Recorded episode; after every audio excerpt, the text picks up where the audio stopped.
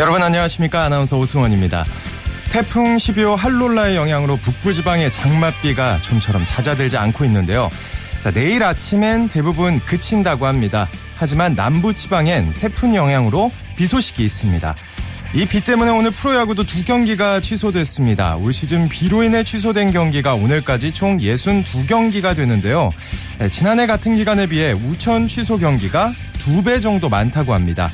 늘어나는 우천 취소 경기로 고민하던 KBO에서는 이르면 8월 10일부터 월요일 경기를 치를 예정이라고 하는데요. 선수들이 쉬지 못해 피로감은 좀 쌓이겠지만 팬들은 월요일에도 경기를 볼 수 있어서 한편으론 즐거울 것 같습니다. 자, 이렇게 모처럼 남은 경기 부상 없이 잘 치렀으면 하는 바람입니다. 토요일에 함께하는 스포츠 스포츠 먼저 국내외 축구 소식부터 살펴봅니다. 베스트 11의 손병화 기자와 함께합니다. 안녕하세요. 네, 안녕하세요. 네, 오늘 열린 K리그 클래식 경기부터 살펴보죠. 오늘 리그 순위 변동에 있어서 아주 중요한 영향을 끼칠 세 경기가 열렸잖아요. 네, 맞습니다. 예, 오늘 서울과 울산 그리고 포항에서 후반기 판도를 예측할 수 있는 중요한 경기들이 열렸습니다. 네. 예, 먼저 6위 서울과 7위 인천의 맞대결은 정규리그 종료 후 실시되는 이 상하위 스플릿 시스템 경계에 있는 팀 간 격돌이라 주목을 끌었고요. 음. 5위 성남과 10위 울산의 대결은 후반기 순위 변화의 가능성을 엿볼 수 있는 그런 경기였습니다. 네, 그리고 4위 포항과 9위 강주의 경기 역시 상위권 팀과 하위권 팀들의 경계를 분명히 할 수 있을지 좀 관심이 모이는 경기였습니다. 전체적으로 오늘 열린 세 경기는 6위 이내에 안착한 상위 그룹 세 팀과 7위 이하에 있는 하위 그룹 세팀 간 대결이었다는 점에서 축구 팬들의 이목이 집중됐습니다. 네, 이 세 경기 결과는 어떻게 나왔나요? 네, 먼저 오늘 저녁 7시 서울 월드컵 경기장에서 열린 서울 인천전은 2대 0 서울의 승리로 끝났습니다. 서울은 후반전 몰리나와 박주영 선수의 연속골에 힘입어 인천을 2대 0으로 꺾고 순위를 3위까지 끌어올렸습니다. 같은 시각 울산과 포항에서 열린 두 경기는 모두 득점 없는 무승부로 끝났습니다. 울산은 성남을 홈으로 불러들여 경기했지만 0대 0으로 비겼고 포항 역시 광주를, 광주를 상대로 0대 0 무승부로 경기를 마쳤습니다. 네, 박주영 선수 오늘 경기에서도 골을 넣었는데 어, 예전의 모습을 좀 찾아가고 있다 이렇게 봐도 될까요? 네.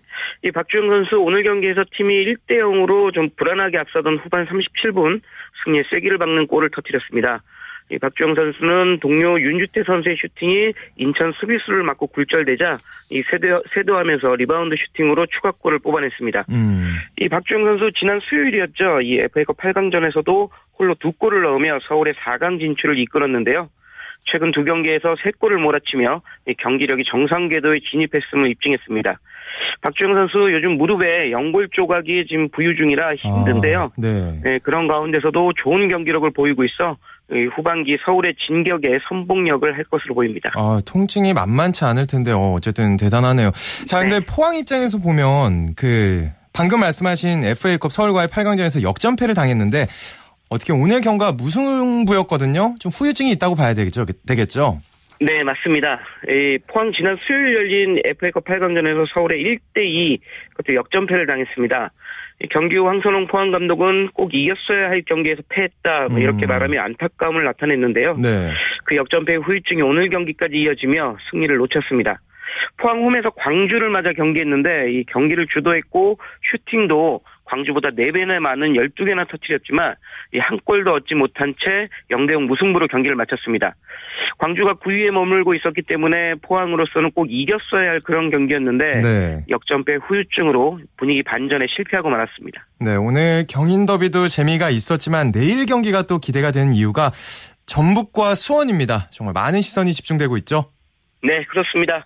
이 내일 전주에서 전북과 수원, 그 다음에 부산에서 부산과 대전, 광양에서 전남과 제주 이렇게 세 경기가 열리는데요. 세 경기 중 가장 큰 관심을 끄는 경기 말씀하신 것처럼 전북과 수원의 대결입니다. 네.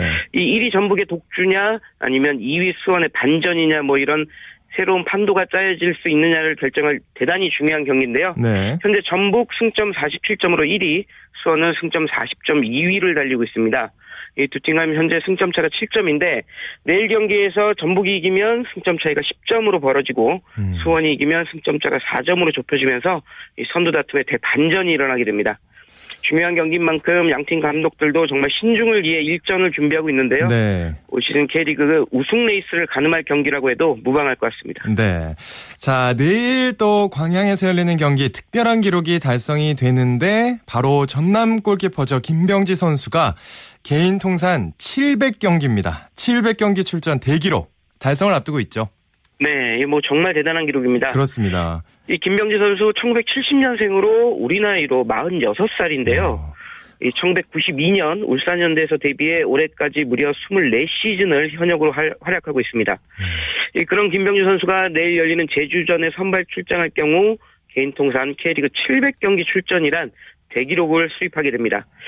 김병희 선수 지금까지 총 699경기 출전에 이 700경기 한 경기만 남겨두고 있는데요. 네. 꾸준한 자기 관리 그리고 성실한 훈련 무엇보다 훌륭한 실력으로 이 우리나라 프로축구사의 길이 남을 대기록을 눈앞에 두고 있습니다. 네.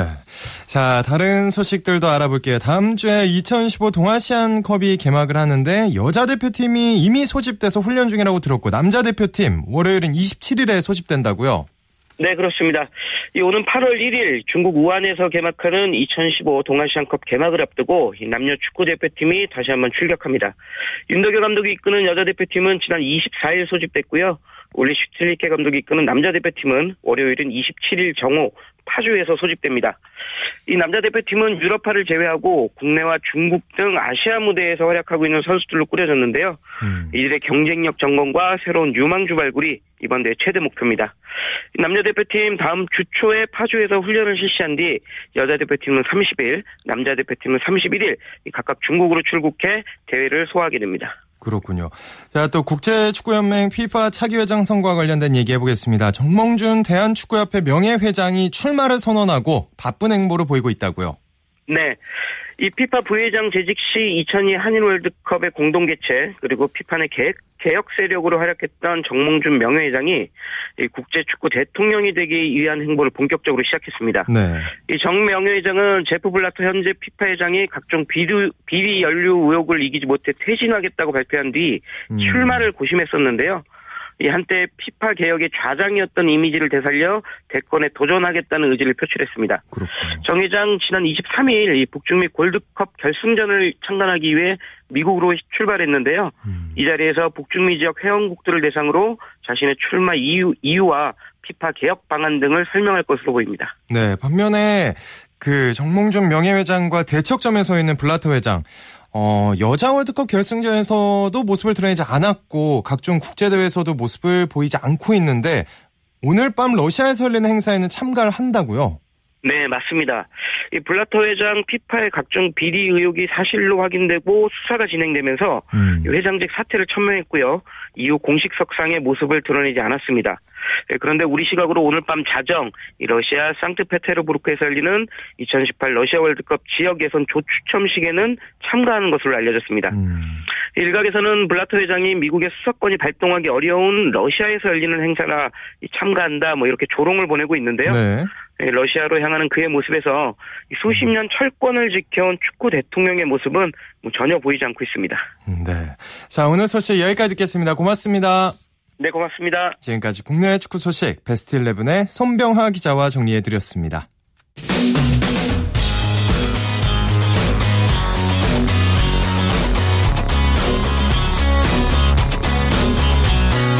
따뜻한 비판이 있습니다. 냉철한 분석이 있습니다. 스포츠 스포츠 이어서 한 주간의 해외 스포츠 소식 정리합니다. 월드 스포츠 연합뉴스 영문뉴스부의 유지호 기자와 함께합니다. 안녕하세요. 네, 안녕하십니까. 네, 세계에서 가장 빨랐던 사나이 우사인 볼트. 어, 남자 100m 경기에서 올해 첫 9초대를 기록하면서 우승을 했네요. 네, 볼트는 런던에서 열린 국제 육상 경기 연맹 다이아몬드 리그 100m 결승에서 9초 87의 기록으로 1위를 차지했습니다. 어, 미국의 케니 로저스가 9초 90으로 2위로, 2위에 올랐는데요. 네. 어, 볼트는 지난 4월 20일 브라질에서 열린 이벤트성 경기에서 10초 12를 기록한 뒤 3개월 만에 경기를 치는 건데요. 음, 어, 이로써 개인 시즌 베스트 기록을 달성하게 됐습니다. 이 9초 87은 올 시즌 국제연맹 공인 공동 11위 기록이고요. 음, 어, 1위부터 4위까지의 기록은 올해 볼트의 강력한 대항마로 떠오- 떠오른 미국의 저스틴 게이틀린이 갖고 있습니다. 어, 9초 74가 올 시즌 최고 기록인데요. 네. 어, 볼트는 경기 후 자신의 출발이 안 좋았지만 어, 중반부터 회복해서 우승할 수, 우승할 수 있었다고 말했고요. 음. 또 최근 발목 부상에서 완전히 낫지 않았다는 소문을 의식한 듯, 어, 자신의 지금은 건강이 아, 전혀 문제가 없고 또 자신이 여전, 여전히 세계 최고다라는 말도 남겼습니다. 네. 뛰는 모습을 봤는데 예전이랑은 좀 다른 모습이더라고요. 근데 이제 앞으로 9초 7, 9초 7대로 이제 뛰겠다 이렇게 밝혔는데 가능할까요? 네, 이게 좀 쉽지는 않아 보이는데요. 음. 일단 이번 대회 전 가진 기자회견에서는 자신감을 많이 드러냈습니다. 네. 어, 한 달 앞으로 다가온 세계 선수권, 뭐 당연히 목표는 우승이고 또 9초 7 한번 뛰면 뛰면 되는 것이 아니냐 이런 식으로 말을 했는데요. 올해 일단 세계 선수권에서는 100m, 200m, 또 400m 계주에 나설 예정입니다. 어, 이 선수가 물론 100m와 200m 모두 세계 기록을 갖고 있지만 올 시즌 페이스가 아직 좋지는 않은데요. 음. 어, 이번 런던 대회 때 처음 9초대를 기록했지만 또 그 특유의 자신감을 아직 잃지 않고 있습니다. 네. 어, 특히 본인은 40m만 정상적으로 달리면 우승에는 전혀 문제가 없을 것이라고 말했습니다. 어, 자신감 하나만큼은 여전히 세계 최고입니다. 네. 또 가나인 아버지와 일본인 어머니 사이에서 태어난 일본 육상 유망주가 세계 청소년 선수권 단거리 종목을 석권했다고요. 네, 올해 16살인 압델 하킴 사니 브라운이 이 콜롬비아에서 열린 세계 청소년 육상 선수권에서 남자 100m, 200m를 석권했습니다. 어, 지난 월요일 200m 결승에서는 20초 34의 대회 신기록으로 우승했는데요. 이 종목 종전 대회 신기록이 바로 우사인 볼트가 갖고 있던 네. 20초 40입니다. 2003년에 이 기록을 세웠고요. 음. 어, 이 대회 전까지 이 사니 브라운의 200m 개인 최고 기록이 20초 56이었습니다. 어, 세계 육상 선수권 출전 기준 기록 20초 50을 돌파해서 다음 달 베이징에서 열리는 성인 세계 선수권에도 나, 설수 있게 됐는데요. 네. 어, 역대 두 번째로 이 선수가 청소년 선수권 100m와 200m를 동시에 우승했습니다. 지난주 금요일 100m 경기에서 10초 28에 역시 대회 신기록으로 대회 신기록으로 우승한 바 있고요. 음. 종전 개인 최고 기록이 10초 30이었습니다. 2003년 당시 볼트도 200m에서만 우승을 했는데요. 어, 일본은 이 사니 브라운을 육상 단거리에서 세계 무대에 도전할 수 있는 재목으로 평가하고 있습니다. 음. 또 2020년 도쿄 올림픽에 대비해서 집중적으로 육성 중인 선수긴 선수도 선수이기도 한데요. 네. 어, 이 선수의 어머니가 육상 장애 장애물 선수 출신이라고 합니다. 어. 어, 1년 사이에 100m 기록을 0.17초 앞당겼고요. 200m 네. 기록은 무려 0.29초를 단축시켰습니다. 어, 굉장히 좋은 유전자를 가지고 태어났네요. 자, 테니스 황제 로저 페더러 전 세계 운동선수 가운데 마케팅 파워가 가장 뛰어난 선수로 꼽혔다고요? 네, 영국 마케팅 전문기관 런던 마케팅 스쿨이 어, 지난 24일 발표한 마케팅 파워가 뛰어난 스포츠 스타 톱 20에서 이 페더러가 1위에 올랐습니다. 음. 선수들이 소셜 미디어에 얼마나 자주 등장하는지 또 전체 수익 가운데 이 스폰서 후원금 비율과 광고주들의 선호, 선호도 등을 종합해서 판단해 순을, 순위를 매겼는데요. 네. 2위와 3위는 어, 각각 골프의 타이거 우즈와 필 미켈슨이 차지했습니다. 상위 20명 가운데 테니스 선수가 7명으로 가장 많았고요. 또 농구 선수가 4명, 골프와 축구 선수가 각 3명씩 자리했습니다. NBA 농구 스타들인 르브론 제임스와 케빈 듀란트가 4위와 5위, 또 남자 골프 세계 1위인 로리 맥킬로이가 6위를 차지했고요. 어, 크리스티아노 호날두가 축구 선수 중 가장 높은 10위, 또 여자 선수 중에는 테니스의 마리아 샤라포바가 12위로 가장 높았습니다. 음, 그렇군요. 또 NBA 서머리그 사상 첫 여성 감독이 지휘한 샌안토니오 스퍼스가 리그 우승을 차지했다고요? 네, 샌안토니오가 2015 NBA 라스베가스 서머리그 결승전에서 이 피닉스 선수를 선즈를 93대 90으로 꺾고 우승을 차지했는데요. 네. 어, 스퍼스는 개막을 앞두고 이 사령탑에 베키 해먼 코치를 선임했습니다. 아, 여자 프로농구 WNBA 선수 출신인데요. 어, 이, 이 선수는 당시 이 샌안토니오 연고팀 스타즈에서 뛰기도 했습니다. 어, 지난 8월 NBA 샌안토니오 코치에 선임돼서 리그 사상 최초의 여성 유급 코치가 됐었는데요. 이번에 서머리그까지 우승하면서 특유의 지도력을 발휘하기도 했습니다. 음. 어, 서머리그는 각 팀의 유망주들과 또 NBA 진출을 노리는 젊은 선수들이 팀을 이뤄서 여름에 벌이는 대회인데요. 샌안토니오가 올해는 7승 3패의 기록을 남겼습니다. 해먼 감독은 선수들이 막판에 실력을 발휘해줬고 또 지시에 잘 따라줘서 고맙게 생각한다고 소감을 밝혔고요. 또 선수 중 한 명인 조너던 시몬스는 이 해먼 감독이 선수들과 함께 뛰는 훌륭한 지도자라고 평가도 했습니다. 그렇군요. 제가 잠깐 잘못 말씀드렸는데 감독이 아니라 유급 코치입니다. 네, 또 긴 공백을 깨고 올 시즌 빙판으로 복귀하는 일본 피겨스타 아사다마오. 어, 점점 컨디션이 올라오는 중이라고요. 네, 아사다마오가 최근 일본 삿포로에서 아이스쇼 공연을 가졌는데요. 이후 현지 언론과 인터뷰에서 연습을 할수록 감각이나 아, 뭐 자신의 힘이 돌아오고 있다는 것을 실감했다고 말했습니다. 음. 아사다는 최근 새 프로그램을 짰고 지난 6월 캐나다에서 안무 작업을 마쳤는데요. 어, 점프 자체는 좋다고 스스로 평가를 내렸고요. 네. 또 휴식 전 수준으로 연기력을 끌어올려 첫 대회 출전한 것이 목표라고 했습니다. 어, 이 선수 복귀 첫 실전 무대는 오는 10월 3일 일본 사이타마에서 열리는 재팬 오픈이고요. 음. 그 후에는 이 11월 중국에서 열리는 제3차 어, 그랑프리 대회 또 일본에서 열리는 6차 그랑프리 대회에 나설 예정입니다. 아사다는 8월과 9월이 특히 자신의 시즌 준비에 중요한 시기라고 내다봤습니다. 네, 또 PGA 투어의 로버트 앨런비가 라운드 도중에 캐디를 현장에서 해고했다고 하는데 이게 어떻게 된 일인가요? 네, 앨런비 선수가 캐나다 오픈 1라운드에서 9오버 파 80, 아, 91타를 쳐서, 아, 81타죠. 81타를 쳐서 네. 최하위로 처진 후에 기권을 했는데요. 어, 이 선수가 파5 13번 홀에 해프닝이 좀 있었습니다. 7번 아이언으로 세 번째 샷을 치려다가 캐디 닉 미들모의 말대로 8번 아이언을 잡았는데요. 이 샷이 그린 앞 개울에 빠졌고 이 홀에서 트리플 보기를 범했습니다. 음. 앨런비가 캐디에게 어, 매주 이런 일이 벌어지는데 당신이 전혀 도움이 되지 않는다. 이런 말을 하면서 불만을 표시했는데요. 이에 캐디가 자신을 때릴 것처럼 달려들었다고 합니다. 어. 어, 앨런비가 진정하라고 했는데 멈추지 않자 그 자리에서 해고할 수밖에 없었다고 했는데요. 음. 이 상황을 지켜보고 있던 이 톰 프레이저라는 지역 학교 교장에 직접 나서서 가방을 낼 사람이 필요하면 본인이 하겠다 이렇게 나섰습니다. 결국 이 이분이 또 후반 아- 나인홀을 캐디를 봤는데요. 네. 앨런 비가 후반 첫 툴에 버디를 잡았지만 이후 네, 네 번째 홀부터 연속 보기를 범하면서 결국 안 좋은 성적으로 어, 기권까지 했는데요. 음. 앨런 비는 나중에는 어, 본인 너무 충격을 받아서 더, 더 이상 경기를 진행할 수 없었다고 했습니다. 그렇군요. 오늘 소식 고맙습니다. 네, 감사합니다. 지금까지 월드스포츠 연합뉴스 영문뉴스부의 유지호 기자와 함께했습니다. 자, 이어서 매주 토요일에 마련하는 정수진의 스포츠 현장 시간입니다.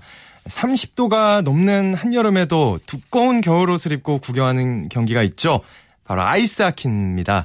오늘 서울 목동 실내 빙상장에서 2015 고교 아이스하키 리그 3차 리그 겸 제43회 문화체육관광부 장관배 대회 4라운드가 열렸는데요. 자, 오늘은 어떤 시원한 경기가 펼쳐질지 아이스하키 고교 리그 현장으로 함께 가보시죠.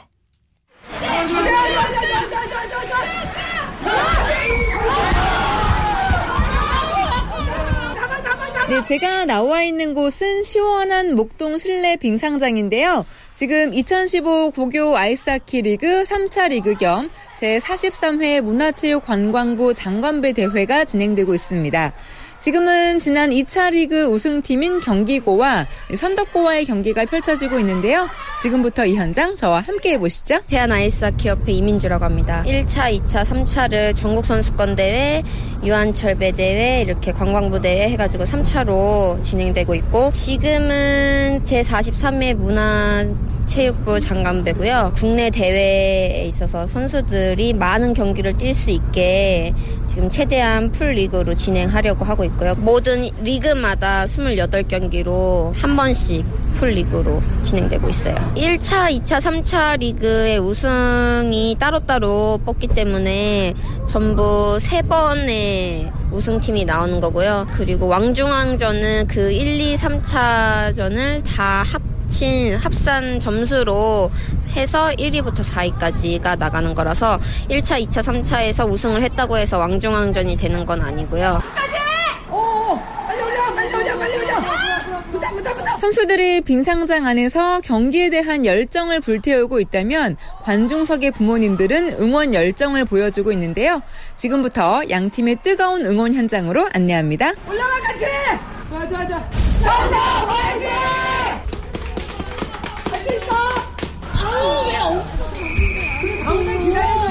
목이 쉬신 거는 응원을 정말 열심히 해서 쉬신 건가요? 네, 진짜요. 지난 게임부터 지난 게임 저희가 이겼거든요. 아, 네. 네, 그래서 저희는 응원을 열심히 해야 된다는 주의라서 목이 이렇게 터져라 외쳐서. 모든 시합은 마음에 달려 있다고 생각해요. 할 수 있다는 생각이 중요하기 때문에 저희가 부모들이 끝까지 포기하지 않는 그 마음을 전달하고 싶어서 포기하지 않는 거죠. 어떤 일이 있어든. 썬더고 화이팅! 뭐 일단 애들 안 다치고 자신감 갖고 화이팅하는 모습 그거예요. 뭐 이기면은 더 좋죠. 어, 애들이 끝까지 최선을 다하면은 아마 좋은 결과 나올 것 같아요. 경기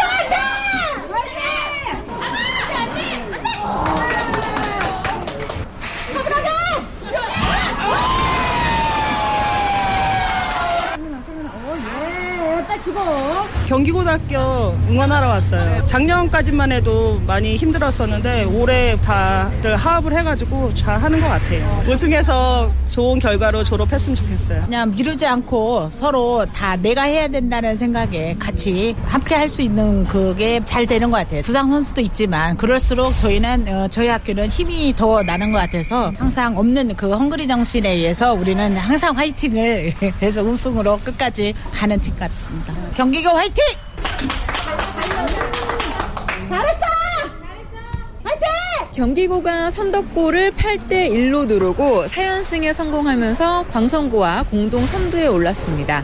그러면 승리팀의 감독과 선수들을 만나보실까요? 경기고등학교 김상준 감독입니다. 뭐 아이들이 기본적으로 지금 많이 1, 2차 리그를 하면서 성장을 해서 팀워크나 뭐 이런 거는 꾸준히 유지한다고 생각을 하고 있고요. 지금 8개 고등학교가 전력이 거의 비슷하다고 봅니다. 그래서 뭐 경기고등학교만의 경기를 하려고 꾸준히 노력하고 있고요. 워낙 아이들이 좋은 스케이팅을 가지고 있기 때문에 어느 라인에서 득점이 터질 수 있는 그런 게 경기고등학교의 최고의 장점이라고 생각합니다. 그리고 뭐 일단 3차 리그 목표는 우승 입니다. 우리 선수도 항상 자랑스럽게 열심히 떠줘서 너무 고맙게 생각하고요.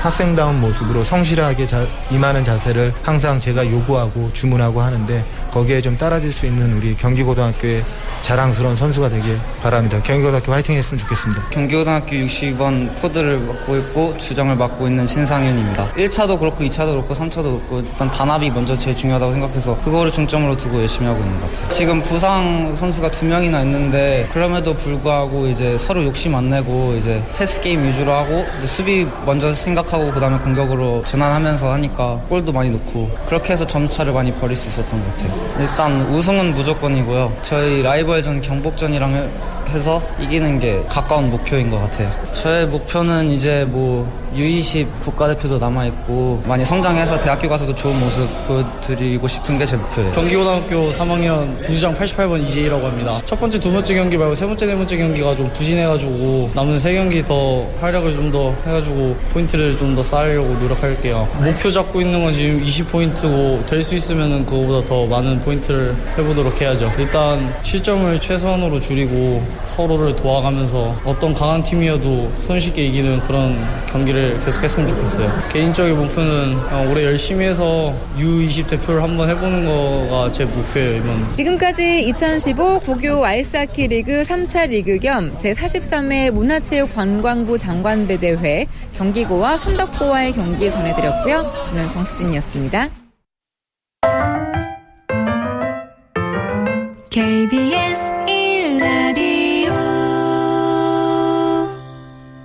스포츠 세계의 라이벌을 집중 조명하는 시간, 스포츠 라이벌의 세계 시간입니다. 매주 토요일에 만나고 있는데요. 한겨레 신문의 김동훈 기자와 함께합니다. 안녕하세요. 예, 안녕하세요. 네, 오늘 어떤 라이벌 준비하셨나요? 예, 지난주 프로배구 컵 대회가 열렸죠. 네. 근데 이제 절친 감독끼리 결승전에서 맞대결을 펼쳤는데 이쯤 되면 스포츠 팬들 누군지 아실 것 같아요. 음. 에, 지난 시즌 프로배구 V리그 우승팀 감독인 OK저축은행의 김세진 감독 그리고 이번 시즌부터 우리카드 지휘봉을 잡은 김상우 감독 이 두 감독이 중학교 때부터 절친이었다 그래요. 어. 어, 대학 때도 성균관대와 한양대로 나뉘어서 라이벌 대결을 펼쳤고요.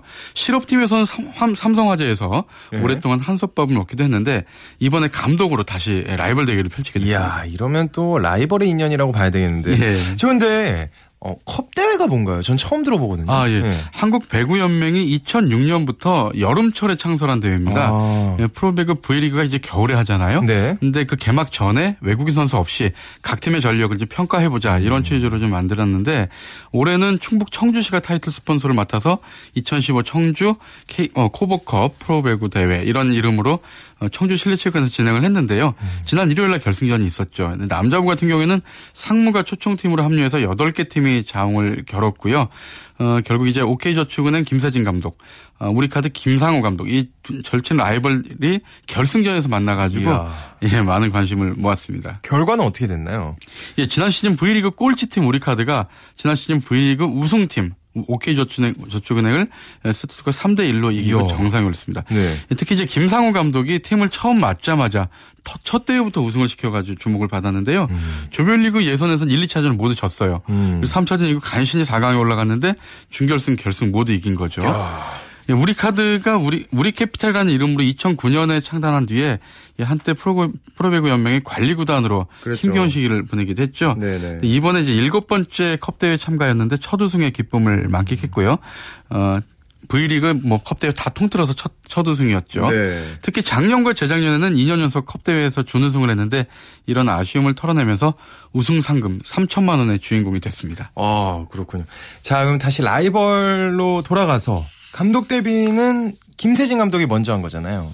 아, 사실은 그렇게 알, 알고 계신 팬들이 많은데. 아닌가요? 예. 예. 김상우 감독이 2010년 2월 달에 LIG 손해보험 감독 대행으로 팀을 좀 이끌은, 이끈 적이 있었거든요. 아. 그러다가 그해 4월에 3년 계약을 맺고 정식, 감- 정식 감독으로 승격이 됐어요. 음. 그런데 계약 기간 절반도 안 지나서 그 이듬해 9월 달에 느닷없이 경질이 됩니다. 음. 근데 사실 김상우 감독이 그때 5년 만에 팀을 준 플레이오프에 진출도 시켰고요. 음. 근데 하지만 구단의 어떤 그 눈높이는 좀 모자랐나 봐요. 아. 그래서 이런 공로를 인정받지 못하고 경질이 됐고요. 음. 그러다가 지난 4월에 올해 4월이죠. 올 4월에 우리카드 감독으로 선임이 되면서 3년 7개월 만에 프로배구 사령탑으로 복귀를 했습니다. 네. 그럼 김세진 감독은 언제부터 감독을 맡은 예, 건가요? 바로 이제 지난 시즌이었죠. 그러니까 네. 방송 해설위원으로 활동을 하다가 재작년 5월에 신생구단 러시앤캐시 지금의 OK저축은행이죠. 네. 어, 초대 감독에 올랐는데 첫 시즌에는 다소 고전을 했지만 지난 시즌 그러니까 음. 올 봄에 끝난 V리그에서 최강 삼성화재를 꺾고 우승하면서 그야말로 배구판을 흔들어 대단했죠. 놓았죠. 네. 김상훈 감독과는 사령탑으로 그렇기 때문에 이번 시즌이 첫 대결이 됩니다. 네. 자, 아무래도 이제 컵대회 결승부터 붙고 이번 시즌 맞대결이 아주 흥미로울 것 같은데 예. 두 감독의 반응은 어떤가요? 예, 그 동안에 두 감독은 사령탑을 맡았던 시기가 좀 엇갈리면서 서로 만난 적이 없었는데요. 음. 드디어 이번에 이제 맞대결이 펼쳐지잖아요. 네. 그러니까 두 시즌 만에 팀을 정상에 올려놓은 김세진 감독은 정말 재밌을 것 같다. 이렇게 친구와의 이야. 맞대결을 비교적 여유 있게 기다리는. 있네요. 네. 예.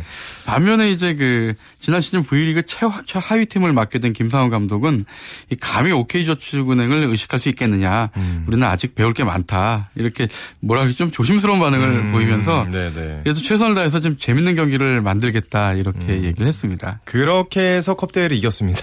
아, 예. 두 감독이 아까 잠깐 김동 기자께서 말씀해 주셨는데 예. 중학교 때부터 절친이라 그러는데 같은 예. 학교를 나온 거죠? 아 그렇지 않고요. 어. 고향도 다르고 중고 대학 모두 다릅니다. 어떻게 그렇게 절친이 된 거죠? 어, 배구를 시작하면서 이제 알게 된 건데 김상우 감독은 서울이 고향이고요. 청구초등학교에서 배구를 시작해서 배구 명문 서울 대신중학교와 대신고등학교 그리고 성균관대를 나왔고요. 네. 김세진 감독은 충북 옥천이 고향이죠. 이 옥천의 삼양초등학교 4학년 때 배구를 시작해서 옥천중학교, 어, 옥천공고, 한양대학교 이렇게 나왔습니다. 음. 고향은 서울과 충북 옥천으로 떨어져 있지만 배구 시합을 하면서 중학교 1학년 때 이제 서로 알게 됐는데 네. 그때부터 친분을 쌓았, 쌓았 다 그래요. 어, 그러면서 대학 때는 라이벌 팀에 있었지만 경기가 없는 날에는 두 감독의 눈을 피해 가지고 서로 만났다 그래요. 아유, 뭐 견우와 직녀도 아니고. 굉장히 친했다는 얘기죠. 네, 되게 놀랍네요. 예. 그 나이는 어떻게 되나요, 두 감독이? 어, 이제 동갑이긴 한데 사실 이제 김상훈 감독이 73년 7월 31일생. 네. 그러고 보니까 다음 주가 생일이네요. 어, 그러네요. 김세진 감독은 빠른 74년생이에요. 네. 74년 2월 1일생. 근데 이제 92, 92학번 동기죠. 아. 이 김상훈 감독은 서울이 고향인데 신당동에 있는 장충초등학교에 다니고 있었는데 예, 어렸을 때부터 뛰어노는 걸 좋아했다고 해요. 그래서 음. 달리기는 따라올 친구가 없었고 특히 원래는 이제 농구를 잘했다 그래요. 키가 크니까. 예. 네. 근데 엉뚱하게도 인근에 있던 청구초등학교, 그러니까 장충초등학교 근처에 청구초등학교에 배구부가 있었는데 네. 거기서 스카웃을 하면서 배구를 시작하게 됐고요. 김세진 감독은 옥천에 삼양초등학교에 배구부가 있었는데 그때 배구를 하게 된 게 체육특 기자로 대학에 갈 수 있다. 아. 그리고 졸업 후에 체육교사가 될 수 있다. 네. 이런 소박한 꿈으로 배구를 시작했다고 와. 시작은 미약했지만 정말 끝은 대단했네요. 예, 예. 현역 시절 포지션 얘기해 주시죠. 예, 김상우 감독이 현재 키가 194거든요. 네. 그러니까 그 당시엔 굉장히 큰 키였죠. 음. 근데 어렸을 때부터 키가 커서 줄곧 공격수를 맡았고 특히 대학 실업팀에서는 센터가 주 포지션이었죠. 음. 어, 반면에 김세진 감독은 어렸을 때 키가 좀 작았다 그래요. 그래서 음. 중학교 때는 세터를 맡았다가 고등학교 때 1년에 20cm씩 막 이렇게 자랐대요. 그러면서 공격수로 전환을 했죠. 네. 어, 지금의 키는 근데 김상우 감독이 오히려 이 3cm가 더 작아서 어. 김세진 감독이 197이에요. 예. 그러니까 어렸을 때하고 역전이 됐죠 키가. 아 그렇군요.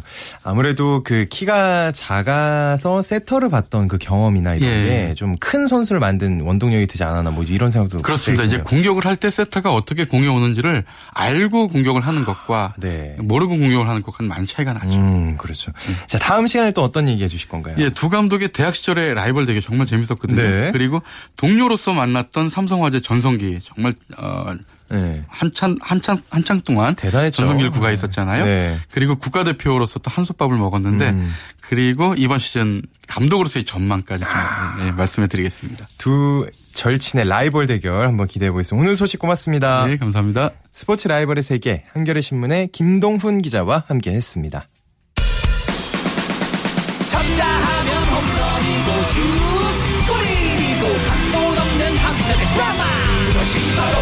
것이 바로 손에 잡힌 우승 트로피 목에 걸린 그 배달 너와 내가 하나 되는 그것이 바로 그것이 바로 그것이 바로 꿈꾸던 스포츠 꿈꾸던 스포츠 꿈꾸던 스포츠 이어서 프로야구 소식 살펴봅니다. 이데일리의 박은벽 기자와 함께합니다. 안녕하세요. 네, 안녕하세요. 네, 오늘 비 때문에 때문이라고 해야 될까요? 덕분이라고 해야 될까요? 두 경기가 취소가 됐죠? 네, 오늘 서울 지역에 비가 많이 왔었죠. 네. 그래서 잠실구장에서 열릴 예정이었던 LG와 KT전 그리고 목동 넥센 SK전이 취소가 됐습니다. 좀 어제 오늘 취소가 돼서 서울 팬들이 오늘 야구 못 봐서 좀 아쉬울 것 같고요. 음. 그래서 오늘은 서울 경기 대신에 지방에서 열리는 세 경기만 진행이 됐습니다. 네. 자, 근데 그 비 때문에 그 팬들이 좀 서운해했는데 그 서운함이 이제 풀어질 것 같습니다. 8월 10일부터 월요일에 경기를 치를 예정이라고요?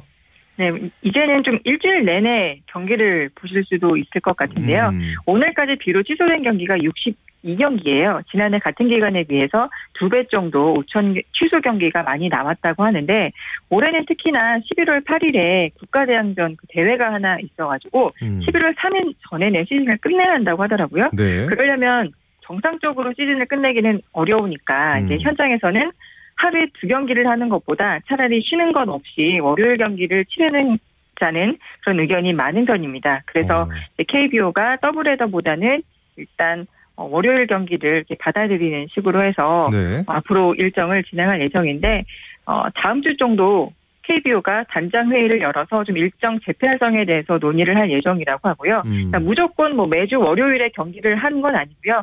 작년처럼 이 주말 경기가 비로 취소될 때만 그 해당 경기를 월요일로 미뤄서 소화, 소화할 계획이라고 합니다. 글쎄요, 제가 선수가 아니라 확실히는 모르겠지만 둘 다 힘들 것 같거든요. 더블 헤더도 힘들고 월요일에 하는 것도 힘들고. 근데 더블 헤더를 꺼리는 이유는 뭘까요? 일단 어, 더블 헤더를 하게 되면 거의 야구장에 한 12시간 그 이상을 있어야 되는 거잖아요. 음. 그래서 선수들이나 뭐 코치들이 너무 힘들다고 하더라고요. 네. 차라리 좀 이렇게 나눠서 쉬는 것이 더 낫다고. 음. 그래서 뭐 월요일 경기를 치르자 차라리 네네. 뭐 그런 얘기를 하고 있습니다. 그렇군요. 자, 오늘 경기 롯데가 기아를 아주 큰 점수 차로 꺾고 3연패의 늪에서 벗어났네요. 네, 오늘 시작부터 롯데 방망이가 터져 나온 날인데요. 오늘 7대 1로 이겼습니다. 안타 13개로 7점을 얻어냈어요. 1회 아두치 선수 희생 플라이가 결승점이 됐고요. 뭐 2대 1로 앞선 상황에서 5회부터 롯데가 매 이닝 점수를 얻어내면서 오늘 도망간 것이 승리의 원동력이 됐습니다. 롯데가 오늘 승리하면서 어, 어, 저기 7위. 7위 기아를 1.5게임 차로 좁혔습니다. 네, 어, 갑자기 멈춘 줄 알았어요. 네, 기아 박정수 선수와 롯데 박세웅 선수였죠. 선발 투수로 등판을 했는데, 자, 두 선수 다 데뷔 첫 승에 노, 나섰습니다. 누가 웃었나요? 네, 오늘 기다리고 기다리던 첫 승이 나왔습니다. 네. 박세웅 선수가 웃었는데요. 음. 오늘 6이닝 동안 6피안타 4볼넷 5삼진 1실점으로 오늘 퀄리티 스타트를 기록을 하면서 올해 뭐 최고의 호투를 보여줬다고 볼 수 있겠습니다. 올해 19경기에 출전을 했는데 승리는 한 번도 기록하지 못했고 7패만 기록하고 있었는데 네. 트레이드 전 뭐 KT에 있을 때부터 잘 던지는 날이 꽤 많은 편이었는데 음. 타선의 도움을 받지 못해서 어, 승리를 날린 경우가 있었습니다. 네. 그런데 오늘은 박수영 선수도 잘 던졌고요. 또 타선에서 형들의 도움도 많이 받았습니다. 오늘 같은 날은 아마 예전 동료인 KT 선수들도 축하 문자를 많이 날려줄 것 같아요. 그렇군요. 자, NC가 두산을 꺾고 전날의 패배를 서력했다고요? 네, NC가 어제 패배를 갚았습니다. 오늘 8대 5로 승리를 했는데요. 1대1 동점에서 4회에 NC가 두산의 뭐 수비수들 등을 포함해서 4점을 뽑아내면서 오늘 승기를 가져올 수 있었습니다. 이후에 두산에게 뭐 추격은 받긴 했는데 5회, 6회 꾸준하게 점수를 내면서 오늘 두산을 제치고 NC가 다시 2위로 도약을 했습니다. 네, 나성범 선수가 투런 홈런을 터뜨렸죠? 네, 오늘 결정적일 때 한 방을 때려냈는데요. 5대 1에서 5회 초에 NC가 김현수 선수에게 투런런을 맞으면서 다시 두 점 차로 좁혀지는 상황이 왔는데 음. 5회 말에 바로 나성범 선수가 장군 멍군 투런포를 때려냈습니다. 네. 두산의 추격 의지를 꺾는 한 방이었고요. 뭐 두산에 김현수가 있다면 NC에는 나성범이 있다. 뭐 음. 이런 자존심을 증명한 홈런이 됐다고 볼 수 있겠습니다. 올 시즌 나성범 선수의 17번째 홈런이었고요. 네. 오늘 홈런 포함을 해서 3타점을 올리면서 좋은 활약을 해줬습니다. 네, NC의 베테랑 3인방 이호준, 이종욱, 손시현 선수가 선발로 돌아왔는데 오늘 어땠나요? 네, 세 선수는 어제 경기에 결장을 했다가 오늘은 이호준 선수 5번, 이종욱 선수 6번에 타순에 배치됐고요. 또 손시현 선수는 8번 타순에 들어갔는데 이호준 선수가 4타수 무안타로 조금 부진하긴 했는데 대신에 이종욱, 손시현 선수가 잘해줬습니다. 두 선수가 3안타의 4타점을 만들어내면서 특히 4회에 그 4점을 낼 때 큰 힘을 보탰었죠. 음. 그래서 오늘 팀의 2위 도약에 큰 힘을 보탰습니다. 네, 삼성과 하나의 경기는 어떻게 됐나요? 네, 현재 9회 초가 진행 중인데요. 역시 하나의 경기는 참 깁니다. 네. 지금 9회 초에 하나가 2대 1로 이기고 있는데요. 1회 말에 어, 하나가 이영규 선수 볼넷에 이어서 정근우, 김태균 이 중심 타자의 연속 적시타로 두 점을 뽑았는데 그 리드를 지금까지 9회까지 잘 지켜내주고 있습니다. 음. 5회 한 점만 내준 거를 빼고는 잘 막아내면서 앞서고 있고요. 오늘 하나가 이대로 승리하게 된다면 어제 내줬던 어, SK에 내줬던 5위 자리를 다시 찾을 수 있을 것 같습니다. 네, 아직 경기는 안 끝났지만 삼성의 구자욱 선수 오늘 강력한 신인왕 후보로 존재감을 떨치고 있잖아요. 네, 뭐 오늘 또 잘 해줬습니다. 5회에 이제 삼성이 어, 점수를 낼 때 오늘 또 좋은 안타를 때려내주면서 어, 좀뭐 결승타는 아니지만 음. 또 팀- 계속 막혀있던 팀 공격을 뚫어주는 그런 활약을 펼쳐줬습니다. 네, 또 한화의 루키 김민우 선수 어, 이번 시즌 첫 선발 등판에서 기대 이상의 호투를 했죠? 네, 어, 오늘 삼성의 장원삼 선수 그리고 한화 선발은 김민우 선수였죠. 어, 두 선수가 용마고 또 선후배 사이라고 하더라고요. 음. 물론 장원삼 선수가 훨씬 선배긴 한데 그 그런 그 선후배의 맞대결이라서 더 관심이 있었습니다. 특히 김민우 선수는 데뷔 첫 선발 경기였고요. 네. 그 두 선수가 모두 오늘 승리 요건을 채우지 못하고 마운드를 내려오긴 했는데 오늘 뭐 결과적으로 보면 후배 김민우 선수가 더 잘 던졌다고 볼 수 있겠습니다. 음. 김민우 선수가 승리 요건에 아웃카운트 한 개를 앞두고 내려오긴 했는데 4.2이닝 동안 노히트 경기를 펼치면서 선발로 가능성을 제대로 보여줬습니다. 네, 오늘 소식 여기까지 듣겠습니다. 고맙습니다. 네, 감사합니다. 네, 지금까지 이데일리의 박은별 기자와 함께했습니다. 네, 저희가 오늘 준비한 소식 여기까지입니다. 저는 아나운서 오승원이었습니다. 스포츠 스포츠.